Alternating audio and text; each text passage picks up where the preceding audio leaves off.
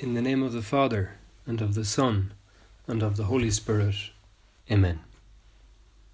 My Lord and my God, I firmly believe that you are here, that you see me, that you hear me. I adore you with profound reverence. I ask you for pardon of my sins and grace to make this time of prayer fruitful. My Mother Immaculate, Saint Joseph, my Father and Lord, my guardian angel, intercede for me. May you seek Christ. May you find Christ. May you deal with Christ. May you fall in love with Christ. And then may you bring him everywhere.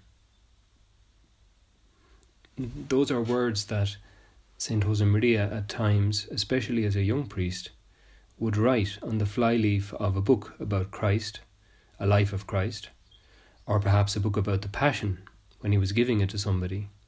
He'd add in those words, almost like a wish or a prayer for the person to whom he was giving that book. Um, and in some way, those words sum up the whole Christian life and they sum up the journey towards holiness. May you seek Christ. May you find Christ. May you deal with Christ. May you listen to Him. May you speak to Him. May you live with Him. May you love Christ, or may you fall in love with Christ. And may you bring Him everywhere. I suppose those different stages are verbs they're not all distinct, they're not watertight compartments, they all run into one another, seeking our Lord, finding our Lord, loving our Lord, speaking with our Lord, and sharing our Lord with everybody around us. That all happens at one at the same time. And that's what we're doing now in, in this period of prayer, basing ourselves above all on the contemplation of the way of the cross.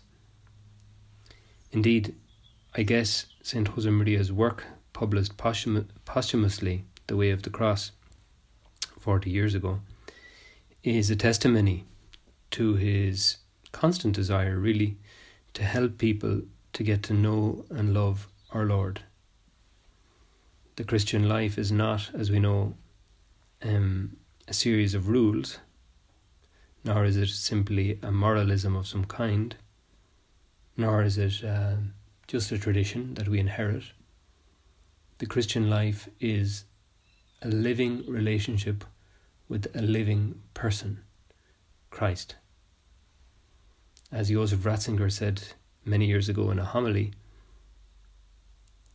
he is a person and he seeks the person. He has a face and he seeks our face. Well, Jesus, in this period of prayer, I actively want to be sought by you, to be met by you, to be loved by you. And for my part, I would like to seek you out and get to know you and deal with you and love you, and then in a very natural way to share you with others, to offer this friendship that you give me to others also. It's true, isn't it, that the passion of our Lord, the suffering of Christ, is a supreme revelation of who God is. If, as St. John says in his letter, God is love, well, that's shown in a supreme way, in a very tangible way, in the Passion, in the way of the cross, and all that that involves. That's why, for us Christians, the sign of the cross is so special. The crucifix, the cross and are making the sign of the cross, which we use um, in all kinds of circumstances. We could say the sign of the cross seals the beginning and the end of our lives. The ceremony of baptism, for example, begins with the priest and the parents and the godparents tracing the sign of the cross on the forehead of the one to be baptized, of the child normally. And when we're dying and we're about to leave this world, we're normally given the blessing of God with the sign of the cross. And then throughout our lives, as we enter a church, often we'll make the sign of the cross. As we pass by a cemetery, we might make the sign of the cross. Uh, maybe when we begin our work or we are having a meal, we might make the sign of the cross. It's very powerful, that sign. Uh, it's not a magic gesture, it's a profession of faith in Christ who has loved us and given himself for us. Jesus, we are seeking you out now in the mystery of your cross, in the power of your love. And we do so guided by St. Josemaria in his work, the Via Crucis, the way of the cross. The heavy cross cuts and tears into our Lord's shoulders. The crowd has swollen into a multitude, and the legionaries can scarcely contain the angry, surging mob, which, like a river, has burst its banks, flows through the streets and alleyways of Jerusalem. The worn out body of Jesus staggers now beneath the huge cross. His most loving heart can barely summon up another breath of life for his poor wounded limbs. To right and left, our Lord sees the multitude moving around like sheep without a shepherd. He could call them one by one by their names, by our names. There they are, those who were fed at the multiplication of the loaves and fishes, those who were cured of their ailments, those he taught by the lakeside, on the mountain, and in the porticos of the temple a sharp pain pierces the soul of Jesus. Our Lord falls to the ground, exhausted. We try and contemplate you, Lord, as you fall to the ground, crushed, crushed by our sins, by evil, by our ingratitude, and by our lack of sensitivity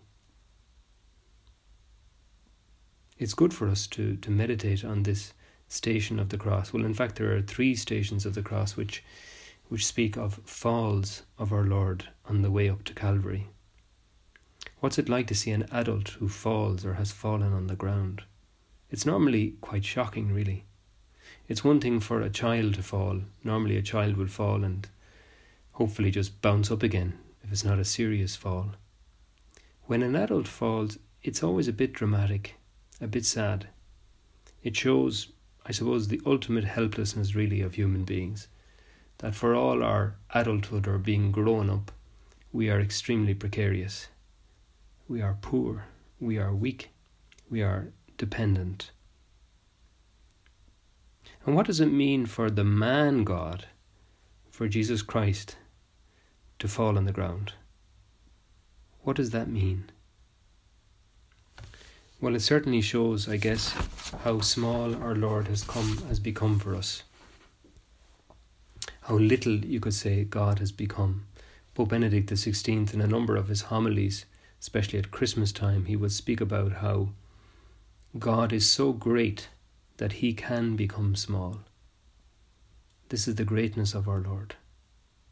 When we see our Lord falling on the ground, we see ourselves in our own weaknesses and our own moments of falling and our own precariousness, be that spiritual or physical, uh, we're weak and we do fall. And our Lord does it. Our Lord falls too. He lets himself fall. Why? Why do you do this, Lord? Why do you fall? Well, it's pure love. It's the solidarity which comes from His love.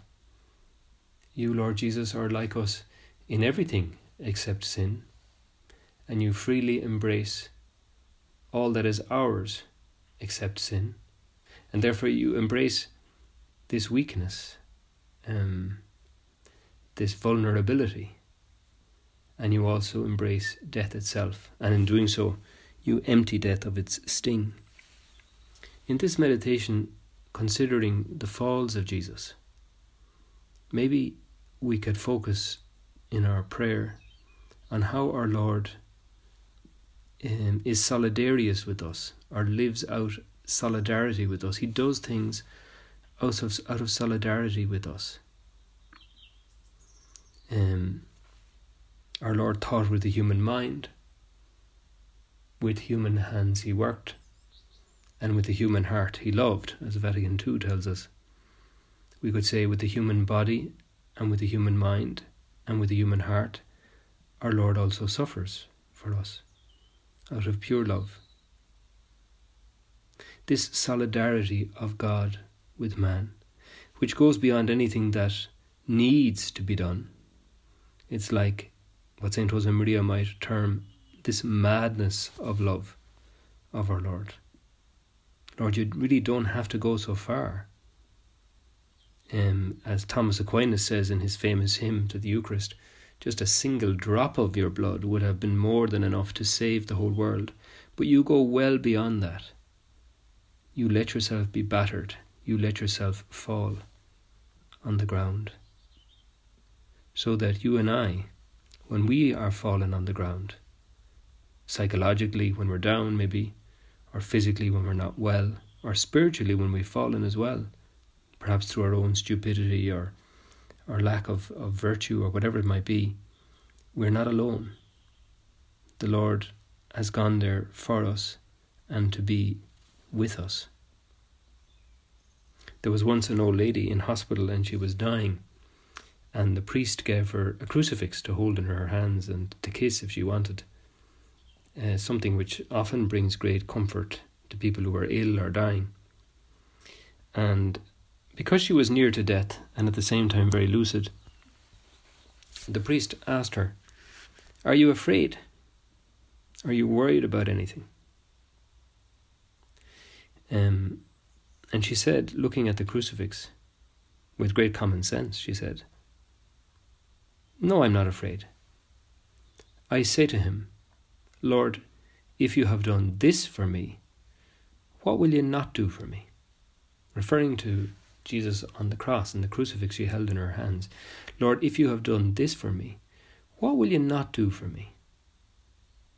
Maybe now is the moment, if we wish, in the intimacy of our own prayer, to place in our Lord's hands, in his heart, our frailties, our weaknesses, our falls, our precariousness.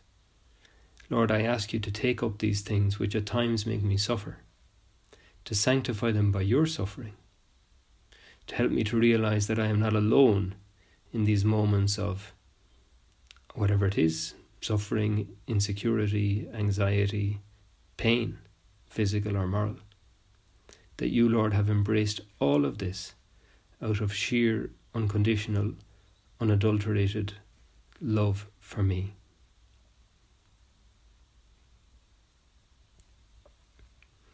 Jesus Christ falls, he comes down, he becomes weak. He is so great that he can become small. All of this, of course, is um, is at the heart of that great Christological hymn um, that St. Paul has in the second chapter of his letter to the Philippians. He says, he speaks of Christ Jesus, who, though he was in the form of God, did not count equality with God a thing to be grasped, but emptied himself, taking the form of a servant, being born in the likeness of men. And being found in human form, he humbled himself and became obedient unto death, even death on a cross.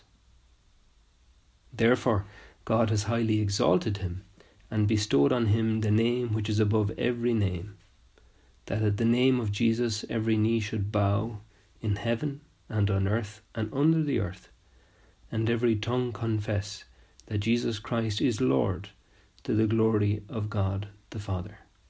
And there we have the whole mystery of our Lord's Paschal mystery summed up in a few verses of St. Paul. Perhaps that's one of those hymns that our brothers and sisters in the early church used to sing uh, during Mass. One of those Christological hymns. It's taught that some of them were, it's thought that some of them were sung at Mass. But here we have what in the Greek term is called the kenosis of Jesus, the self emptying, the lowering, we might even say the falling of Jesus, which doesn't happen just on the streets on the way up to Calvary. But that's the whole dynamic of the incarnation.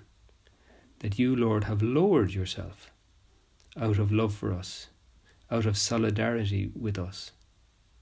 Our Lord is not some kind of um, abstract God who looks on on our situation and on our sufferings and on our efforts with a cold clinical, clinical detachment. You know, our Lord is not sitting there with his arms folded. Our Lord is intimately involved in every aspect of our lives, and we are intimately involved in His life. St. Paul says, In Him we live and move and have our being, so that those things that we, we find hard, uh, considering now the passion of Jesus, they are somehow part of His passion. And His passion also somehow is played out in our little passions, in our sufferings. But this kenosis of Jesus, this lowering of Jesus, doesn't begin just um, on the way of the cross. In fact, you could say it, it, it begins at the very outset of the incarnation. Um, by becoming man, our Lord has lowered himself. He has fallen, you might say, down for us. There are those uh, beautiful words of um, the Book of Wisdom, which refer to Christmas night, you could say. While gentle silence enveloped all things, and night in its swift course was now half gone, your all powerful word leaped from heaven, from the royal throne, into the midst of the land that was doomed. It's funny because it's that paradox, isn't it? That this is all powerful, but it's just a word. Doesn't seem very powerful. Also, it's done in incredible, in incredible discretion, very quietly, just as Bethlehem occurs, very quietly, without any fanfare, by becoming small, gentle, humble, homeless, even destitute. Jesus, our Saviour, comes down, he falls down to us so that we can be raised up.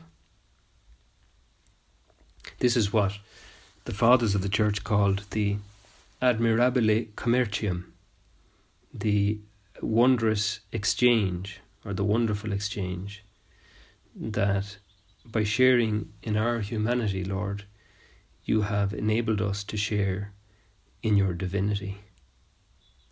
And this is amazing, isn't it? That again, quoting the fathers of the church, they say it in different ways, but more or less the concept is always the same that the Son of God became a Son of Man so that the children of men could become children of God. This lowering, this wondrous exchange between God and man involves the sharing in our sufferings of our Redeemer, of Christ. And that's from the very beginning. It begins in Bethlehem.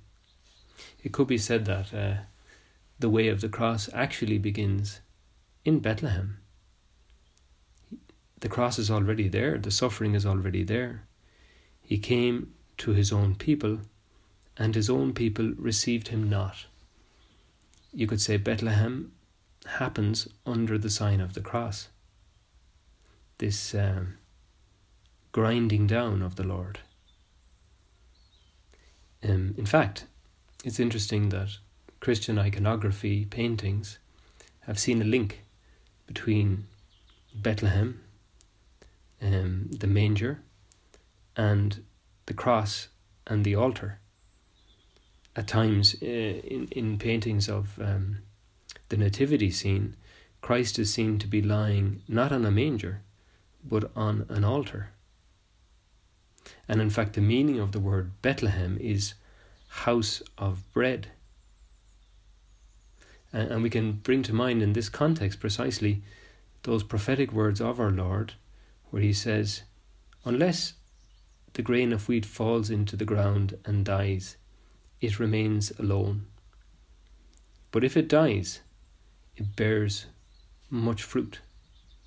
You, Jesus, you are this little grain of wheat that's fallen into the ground of our world and died, and bears immense fruit for the salvation of the world. You are the first fruits of our resurrection.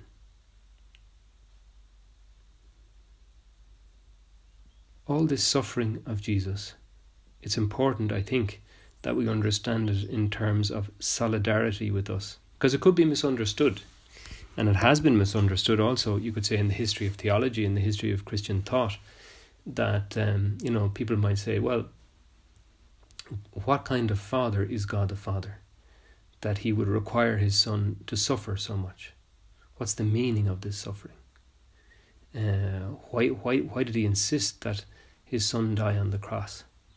And that's the wrong end of the stick, we might say. It's not that God is an implacable and cruel father who is satisfied only by more and more suffering. On the contrary, it's rather that God, in his tender mercy, uh, freely takes on our humanity with its vulnerability, so as to be wounded, so as to suffer, so as to die, so as to be in solidarity with you and with me. We're not alone in our sufferings when we have sufferings. We're not alone in our death when our death comes. And Christian death, as we know, is a, is a new way of being conformed to Christ a new way of loving Christ. We try and sanctify our daily life. We try and sanctify our work, our friendships, our sport, our rest, all of that. Uh, we also try and sanctify our moments of illness, our, our falls, whatever form they, they take. And we also try and sanctify our death. That's a good thing to do. And through the sacraments, also, that death can become mystically um, a sharing in our Lord's death.